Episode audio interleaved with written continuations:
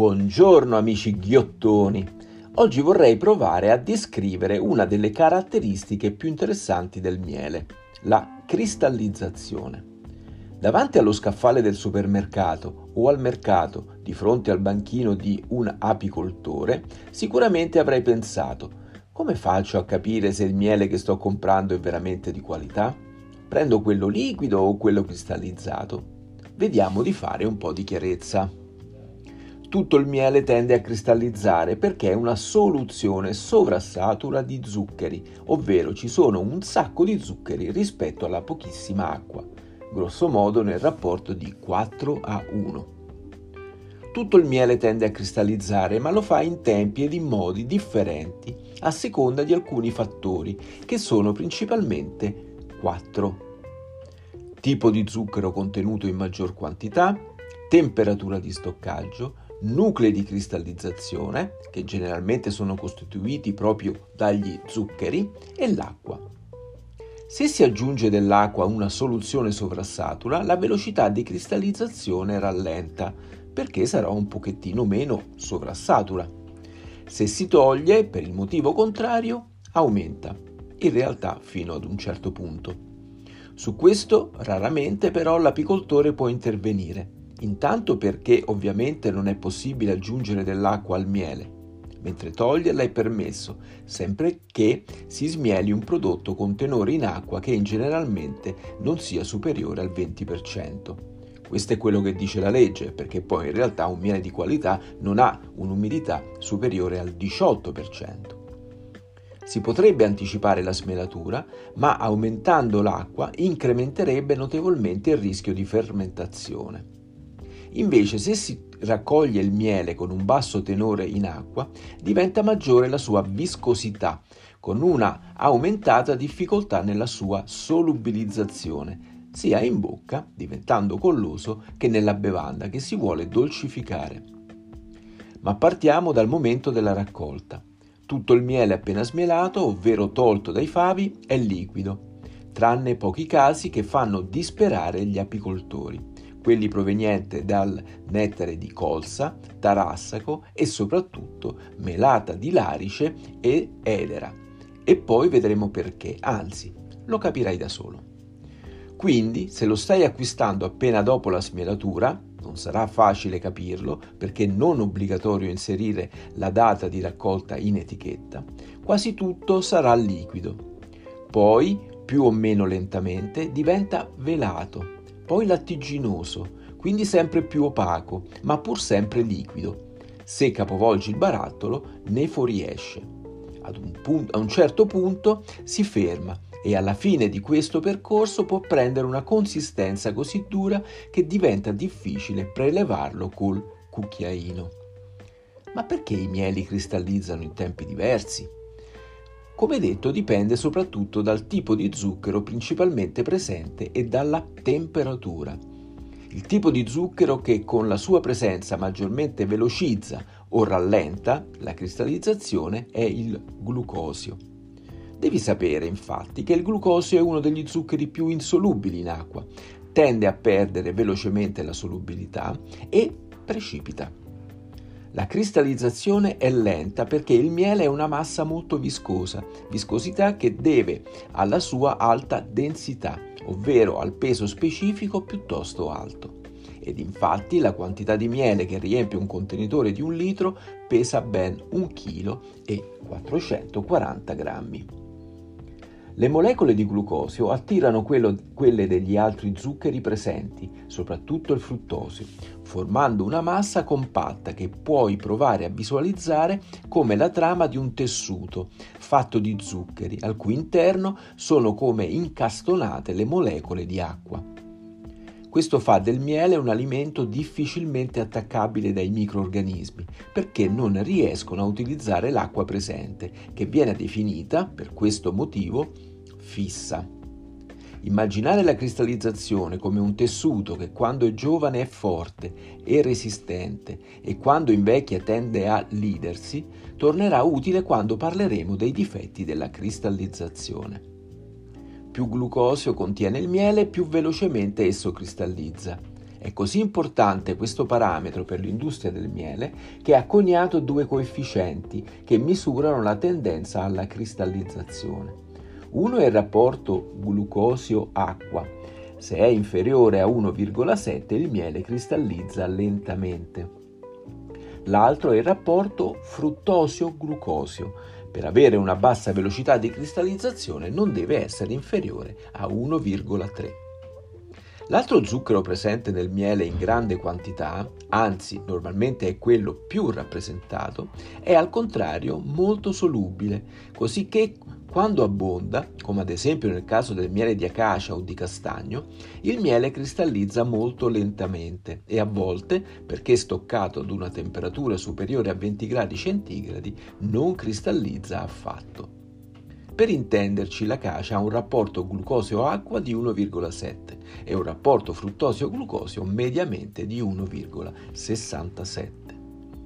A questo punto vediamo l'altro parametro che è molto importante per la cristallizzazione, ovvero la temperatura di stoccaggio. Il miele cristallizza all'interno di un range compreso tra 5 e 25 gradi centigradi, con piccole variazioni a seconda del tipo. Sotto i 5 gradi il miele non cristallizza, quindi per assurdo se metti il miele nel congelatore questo rimarrà allo stato liquido a lungo. E così sopra i 25 gradi. Altra cosa è se il miele è già cristallizzato. Per renderlo liquido è necessario portarlo a una temperatura prossima a 45 gradi centigradi per sciogliere il glucosio, che come detto è lo zucchero meno solubile in acqua. La temperatura alla quale il miele cristallizza più velocemente è 14-15 gradi centigradi e per abbassare la velocità di cristallizzazione è necessario stare lontani da questa temperatura. Conservare il miele a bassa temperatura non conviene perché diventa così viscoso che non è possibile estrarlo facilmente dal vasetto, oltre che economicamente costoso. Con le alte temperature il miele si deteriora velocemente, principalmente sale, l'HMF e diminuiscono gli enzimi. Diciamo che 20 gradi, non oltre i 25 gradi, potrebbe essere una temperatura accettabile, considerando anche la velocità di consumo.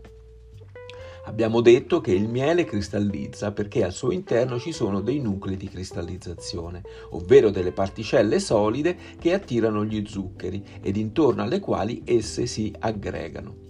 Qualsiasi particella solida funziona da starter della cristallizzazione, ad esempio lo può essere il polline. Ed ecco perché i mieli provenienti dalla pressatura dei favi cristallizzano velocemente ed in maniera molto cremosa. Infatti con la pressatura dei favi passa nel miele molto polline, più che con la centrifugazione dei favi. Nel miele comunemente acquistato è il glucosio, come detto molto insolubile in acqua, che si comporta come nucleo di cristallizzazione. Sicuramente avrai notato che in qualsiasi periodo dell'anno molti dei mieli industriali sono venduti allo stato liquido, pur non essendo tra le categorie di miele, che ti ricordo le più comuni sono acacia, castagno e alcune melate, con una bassa velocità di cristallizzazione. Questo capita perché sono pastorizzati. Nel miele la pastorizzazione non si esegue, come ad esempio nel latte, per inibire la prolificazione dei microrganismi, un buon miele è capace di farlo senza alcun passaggio tecnologico, ma perché il calore intenso, ovvero 72 gradi centigradi per 6 minuti, tende a solubilizzare in maniera pressoché definitiva il glucosio, distruggendo così i nuclei di cristallizzazione. Da come ho parlato finora potresti pensare che sia meglio avere un miele liquido che cristallizzato, ma così non è. Qui entriamo nelle qualità di servizio di un prodotto, tra le quali la facilità d'uso, che a volte si possono scontrare con le sue caratteristiche naturali.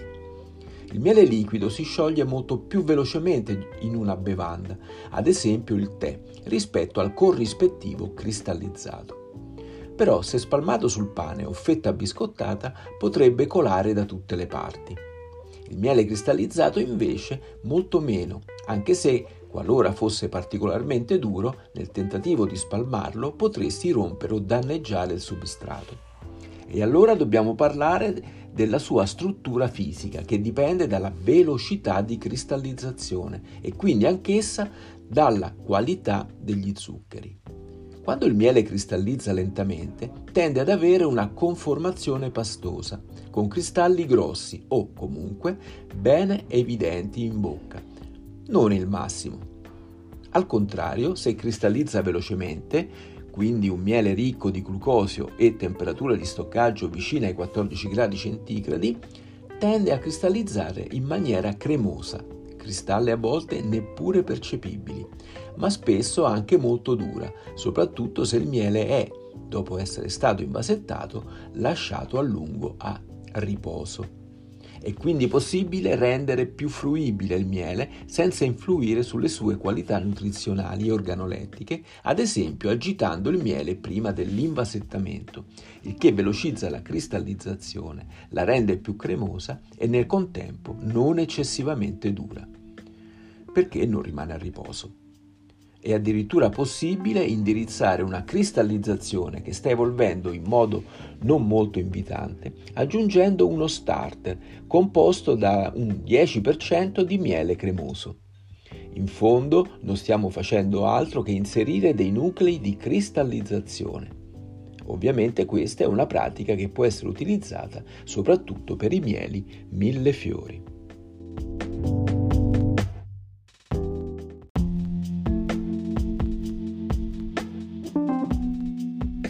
Grazie per aver ascoltato il podcast di BioApi, apicoltura biologica e rigenerativa. Se ti è piaciuto quello che hai ascoltato ed hai anche imparato qualcosa di nuovo grazie ai nostri contenuti, significherebbe veramente tanto per noi se potessi seguire e recensire lo show così da far crescere sempre di più una comunità di apicoltori e consumatori più consapevoli. Non scordarti poi di dare un'occhiata alle nostre risorse gratuite, come la guida su come vivere delle proprie passioni, come popolare le tue arnie in modo semplice semplice ed efficace, come nutrire le api e molte altre.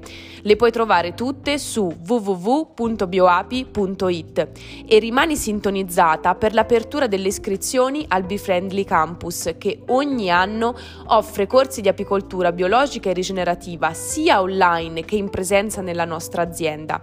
Iscriviti alla newsletter su www.befriendlycampus.com. Se vuoi cominciare a mettere le api anche tu, cambiare vita, imparare un metodo scientifico basato sull'osservazione e il rispetto della natura, ma soprattutto se vuoi fare la differenza su questo pianeta, non puoi perderti i prossimi corsi. Ci vediamo al prossimo episodio. Ciao!